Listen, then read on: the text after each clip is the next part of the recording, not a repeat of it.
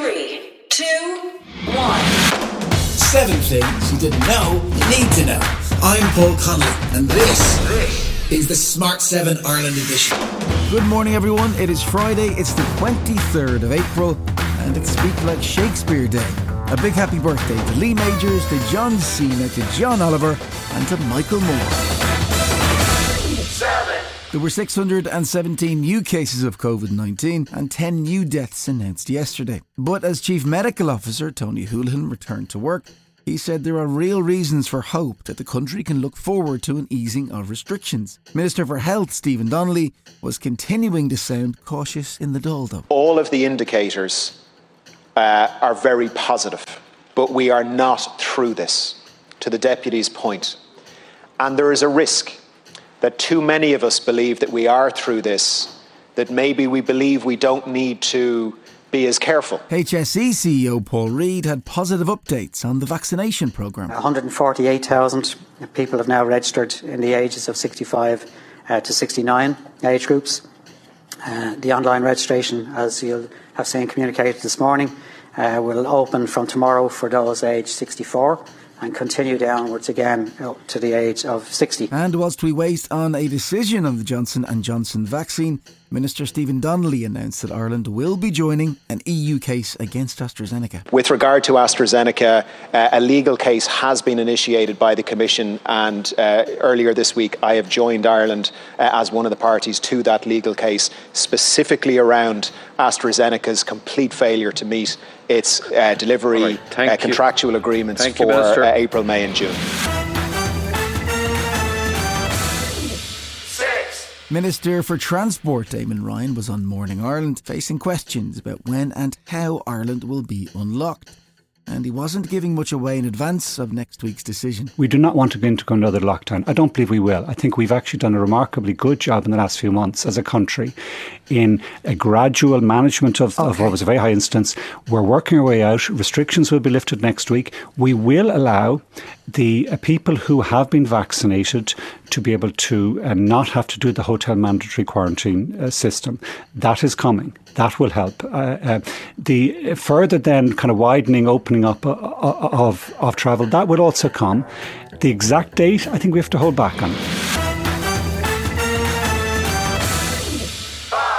Yesterday was Earth Day, a global day of awareness and action for climate change, with a global leadership summit from 40 countries to give a focus on making a difference. One of those speaking out was UN climate change envoy, former President Mary Robinson, and she says we all have to do a bit more. We are way off track of where we need to be, and it's urgent. So we have to welcome the momentum that has been uh, you know, it, it, has been multilateral to have China and Russia and the United States and Japan and Korea and all the others and Brazil and India. You know, it, that is important. That's the first step. This is a global problem that needs a global solution. Joe Biden spoke at the Leaders Summit to mark Earth Day 2, and he says it's all for one and one for all if we're going to make a difference. He's pledged to lower US carbon emissions by 50% by 2030. No nation can solve this crisis on our own, as I know you all fully understand. We have to step up. Those that do take action and make bold investments in their people will win the good jobs of tomorrow and make their economies more resilient and more competitive. Yesterday also saw Greta Thunberg testify before a US congressional committee and as always, she really wasn't pulling any punches when it came to demanding accountability. How long do you honestly believe that people in power like you will get away with it? How long do you think you can continue to ignore the climate crisis without being held accountable?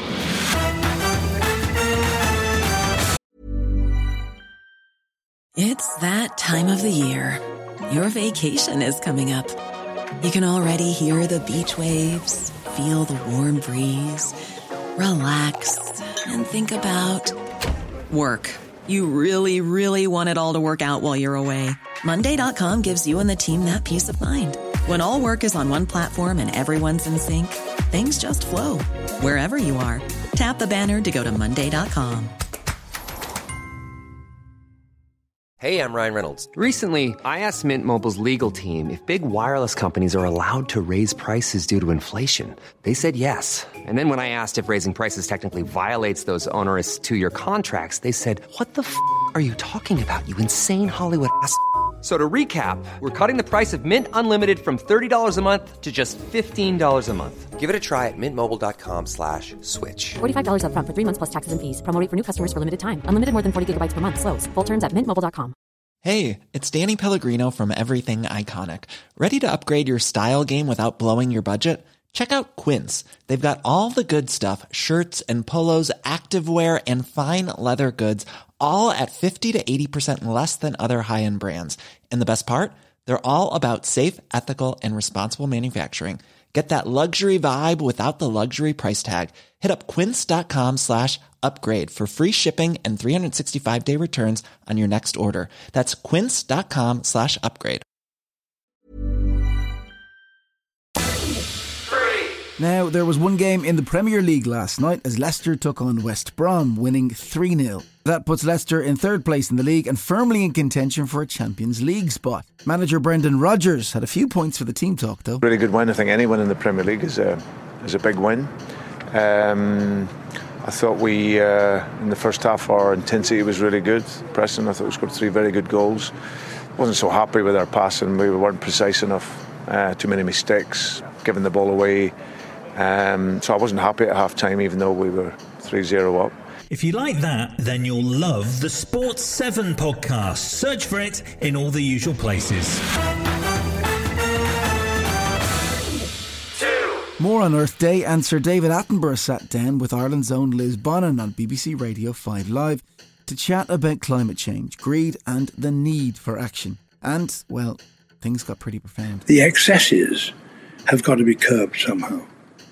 Uh, that doesn't mean to say that capitalism is dead, but I, I b- believe that the, the nations of the world, the ordinary people worldwide, are beginning to realize that greed is, does not actually lead to, to, to joy. The death has been announced of Les McKeown, the lead singer for legendary Scottish group the Bay City Rollers. They formed at the end of the 60s and had a fanatical teenage following, so much so that they were called the biggest band since the Beatles. They sold over 100 million records, including hits like Bye Bye Baby and Shang-a-Lang. Les died suddenly at home, aged 65. Here he is in 2018 on BBC Radio Nottingham talking about his lifelong passion for music. It's my history. When I was actually five, I, I dreamt about being a singer and wanted to be a singer. Yeah. Sang all my way through my paper rounds and milk rounds. Sang my way into a band. Sang my way to the top of the charts all over the world. And I'm Yeah. just so happy that I had that opportunity. And the fans, they come out in hordes to see us perform, which is great. They know that I've got a, a real passion for it and they, and they connect with that passion.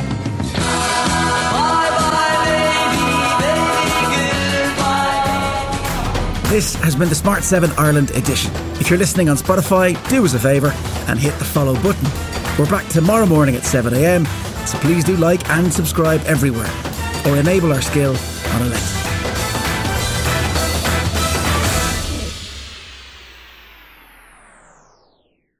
Hi, this is Kira from the Smart 7 Ireland edition. Just to let you know, we're pausing this podcast from Friday, the 25th of August, but you can still get up to speed in just seven minutes if you search the Smart 7 and catch up with our UK edition. Thanks for listening.